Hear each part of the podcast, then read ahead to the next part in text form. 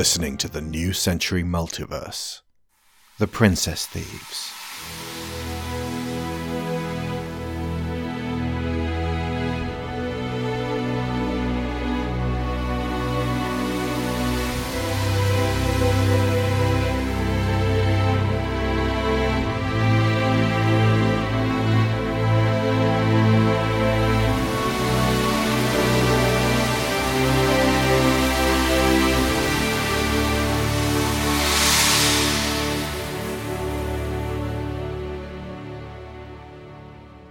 Chapter 22 A Long Awaited Clash.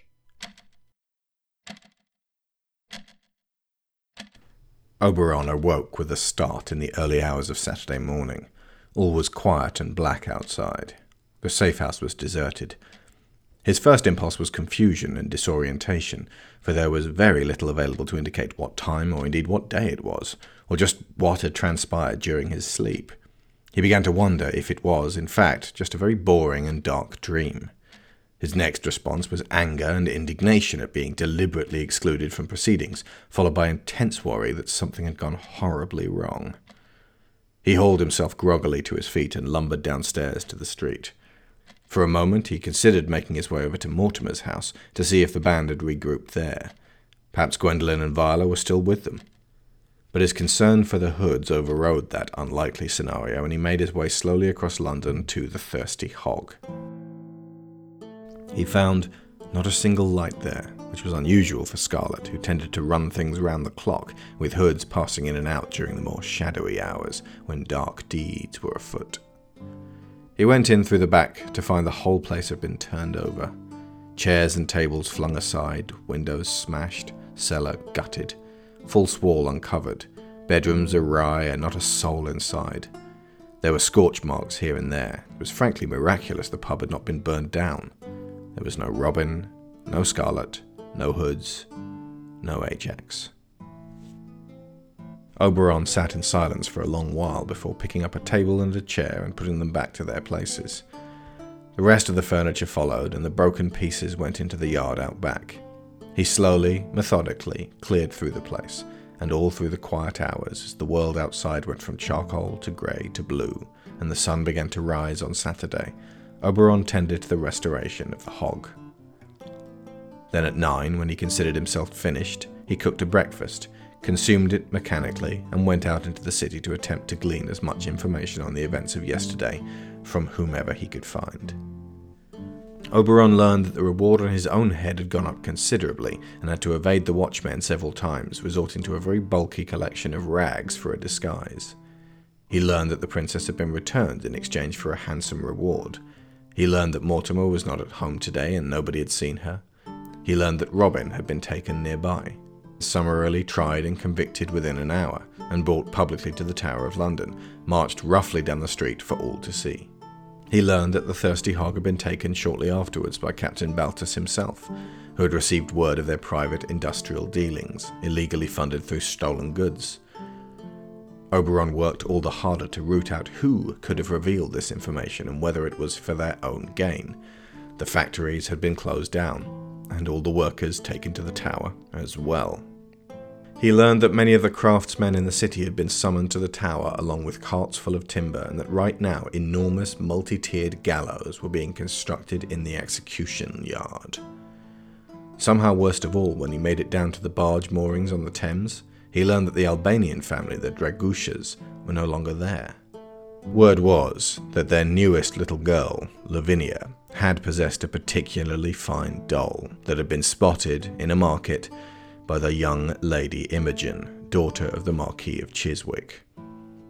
There had been a terrific row which the Dragushas had come off the worst for, and all seven of them had been rounded up and taken to the tower as well.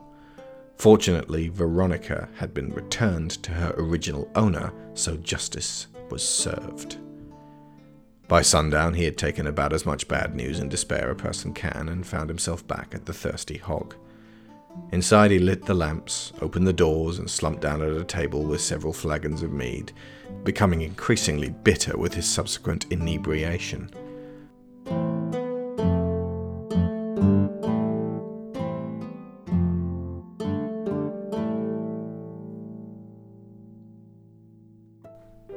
Around seven bells, he was joined at his table by a familiar, lithe figure who had poured herself a glass of old Pulteney scotch from a bottle she was surprised to find nestling behind the bar of such a humble tavern.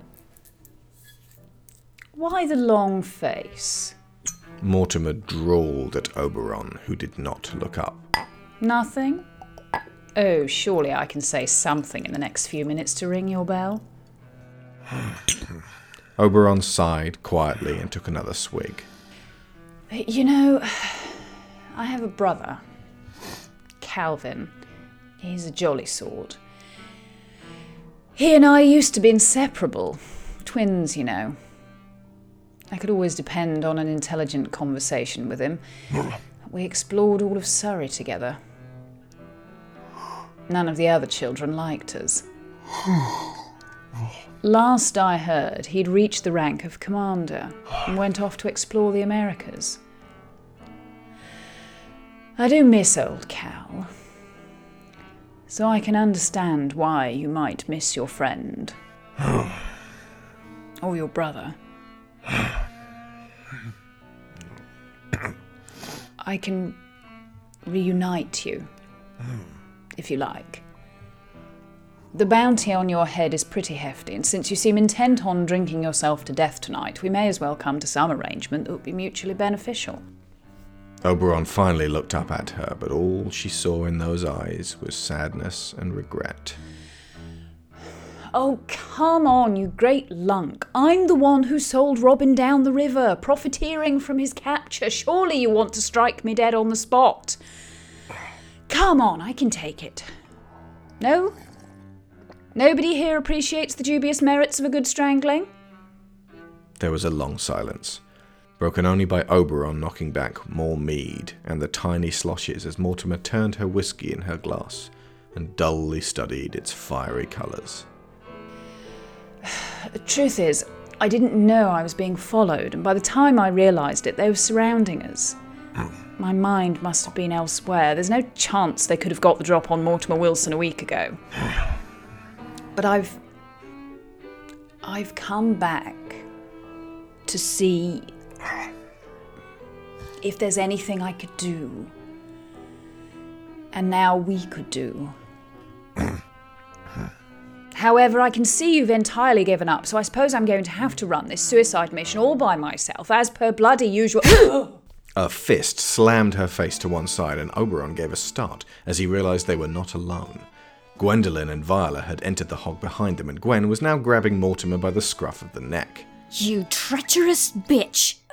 Oh, that's more like it. The bounty hunter stood and shoved Gwendolen back, wiping a trickle of blood from her scarlet lips. Come to avenge your merry man. I can see he's made quite the impression. Gwendolen grabbed her by the coat and flung her across the pub. Mortimer twisted in the air and bounced nimbly from the wall, rebounding to kick the princess smartly across the face, landing in a complicated spider like maneuver which entangled their legs and sent Gwen crashing to the ground. Mortimer rolled on top and began to beat down on her. Gwendolen trapped the bounty hunter's arm and flung her sideways, smashing an oak table in the process. It happened to be the table Oberon was sat beside, but he kept a firm grip on the flagon as the wood fell away and shortly offered a swig to Viola, who had perched beside him. Are you gonna intervene? Oh, heavens no. She only asked me to give her red hair tonight to conceal who she was. And that's all I'm doing. The brawl spilled out into the street as Gwen flung Mortimer towards a horse trough. You scheming, heartless, money grubbing, two faced snake! you obstinate, clueless, condescending old sow! An array of gadgets came out of Mortimer's coat and were swatted and kicked aside until she got a good jab in with the electric prod. So, did you just. I will shove that thing up your. How are you two back here again? Viola explained in swift detail how and why they were there. Oberon began to feel a little fire burning at the prospect. Well, uh, we went to find you back at the safe house. Dropped off an evil hypnotist while we were there. And reasoned you'd come here. I'd had enough of sleeping. So you figured you'd start drinking. The situation looked hopeless. Looked? As in the past tense? There may be a little hope for us now. In the street, Mortimer used a grappling hook to propel herself towards the rooftops. But with an almighty leap, Gwendolen caught her boot heel and sent her crashing to the pavement, where they continued to roll around, slamming against one another. Why don't you get your nursemaid to put me to sleep like she did that green haystack? Frightfully sorry about that. Hey, I'm still here because of you. Always hiding behind your oh so special friends. At least I have friends. I have plenty of friends. She doesn't. No wonder you couldn't pull that sword. So very erroneously convinced of your own moral superiority. She was. But I know the truth you don't want to confront. Mortimer pulled hard on Gwendolen's hair and scratched her face, making her yowl in pain. Ow! You and that Loxley chap were both putting on grandiose theatrical acts, convincing the world of your purity and selflessness when really you know deep down that everyone is just as selfish and greedy as the next person. That's the difference between us. When I come across the tiny pockets of people who aren't greedy and selfish, now I can finally recognize that as precious. So you know what, you mouthy tart? I actually feel sorry for you. This didn't go down at all well. Mortimer screamed and threw her weight against Gwen, slamming them against a wall as she commenced with pounding her body. But Gwen was more than used to this kind of treatment, and now the wiry lady was within the princess's grip, she could overpower her with sheer strength. However, she could feel that old stamina problem creeping back. She had to grit her teeth to keep going, kneeing Mortimer in the crotch and gut punching her to knock the wind out. the bounty hunter used the reeling back motion to unholster her pistol and press it to Gwen's forehead. The two locked eyes. Gwen's fierce and bright, Mortimer's hurt and scared. Viola gave a start forward. It seemed like this madwoman might actually pull the trigger. How could you do that to us? I didn't, all right! Curtains had been pulled aside in the houses around them, and people were peering out of windows and gathering on the street corners to watch these two furious women grapple so spectacularly. There were already mutterings about Lady Catherine being back, but clearly she couldn't be the now returned princess, so who was she? The watchmen had been called and were approaching. Mortimer lowered her gun. I had every intent of handing his share of the reward over. I frankly don't need the extra money anyway. Who do you think I spend it on? Yourself. That's all you care about. Poppycock! I'm standing here offering my help to you for free for the first time in my life. That's what I was saying to that great oaf before you came wading in with your big fists and your giant tits. Oberon, She's telling the truth. At least she thinks she is. If she's not, she's just plain crazy. so you'll assist us in our rescue? Just that. Just so we're square and you can stop blaming me for what went wrong. Fine. Thank you. But we're not coming with you, you're coming with us. We've less than 13 hours left now. Time enough. Ow. To see my private physician. I'll pay for your treatment. He's a good man and thorough.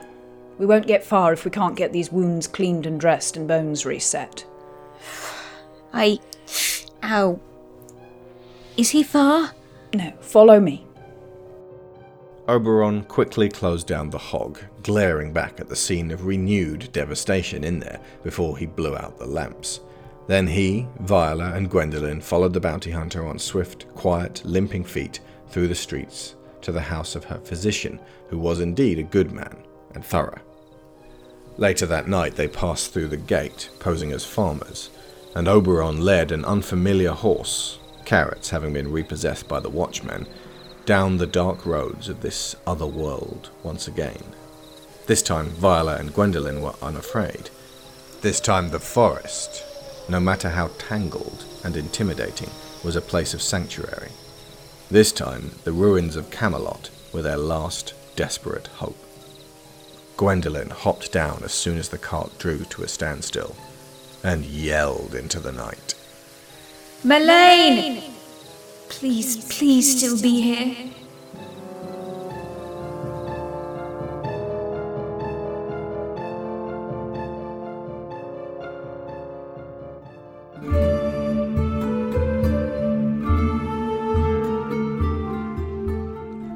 You have been listening to The Princess Thieves. Written, produced, directed, and edited by Alexander Shaw, with a full cast. Mortimer, performed by Sharon Shaw. Princess Gwendolen, performed by Theo Leigh. Oberon, performed by Matt Wardle. Viola, performed by Laureta Sela. Robin, performed by Alexander Shaw. The Princess Thieves theme was Arrival by I. Sazonov of Shockwave Sound. Teller of the Tales, Danse of Questionable Timing, Bushwick Tarantella, Chase, Impending Boom, and Angevin, composed by Kevin MacLeod of Incompetech.com. Many soundscapes provided by Tabletop Audio and ASMR Rooms. The New Century Multiverse is funded by Patreon, and our $15 sponsors get credit every episode, so thank you to Aaron Lacluyze, Abel Savard, Alex Brewington, Angus Lee, Benjamin Hofer, Bryan Novak, Cassandra Newman, Chris Finik, Christopher Wolfe, Ciaran Dachtler, Conar Kennedy, Dan Mayer, Daniel Salgueiro, Dan Hoeppner, Dave Hickman, David Shealy, Finbar Nicholl, Frankie Punzi, Greg Downing, Jamas Enright, Jesse Ferguson, Joe Crow, Joel Robinson, Johan Claesson, Joe G, Josh Wasta, Kat Essmann, Kevin Veighy, Lorraine Chisholm, Matthew A. Seibert, Matthew Webb, Michael Hasko, Robbie Crow, Sarah Montgomery, Tima Hellas Hario, Tim Rozenski, Timothy Green, Toby Jungius, Tom Painter, Tre Contreras, and Valencia Burns. And if you are already supporting New Century on Patreon, go to the front page and the overview section. Look at the top right hand corner. Make sure you're signed in. There should be an RSS feed link there. Copy the link, paste it into your podcast app where it asks you to find shows manually, and you can subscribe to the bonus Patreon only podcast feed, which I'm currently calling Alexander Shaw's Audio Club. So that's basically a whole nother podcast feed that only patrons can access. And this allows you to listen to all that stuff that gets put up on Patreon without having to go straight there and like listen to it while you're sat looking at the internet. You can listen on your phone. Depending on your level, you can get access to all the making of material, like the Behind the White Scarves chat sessions between me and the actors, which are going to be coming off the podcast feed and will be there from now on. There's also a bunch of School of Movies related bonus materials on there. That's if you're at the $5 level, and the full audiobooks if you're at the $10 level. It's really the best place to be to get access to everything I do. Next week, something special. Oh, and you want to make sure you download the podcast for The Lion King from School of Movies, because that will have the premiere of the trailer for Steamheart.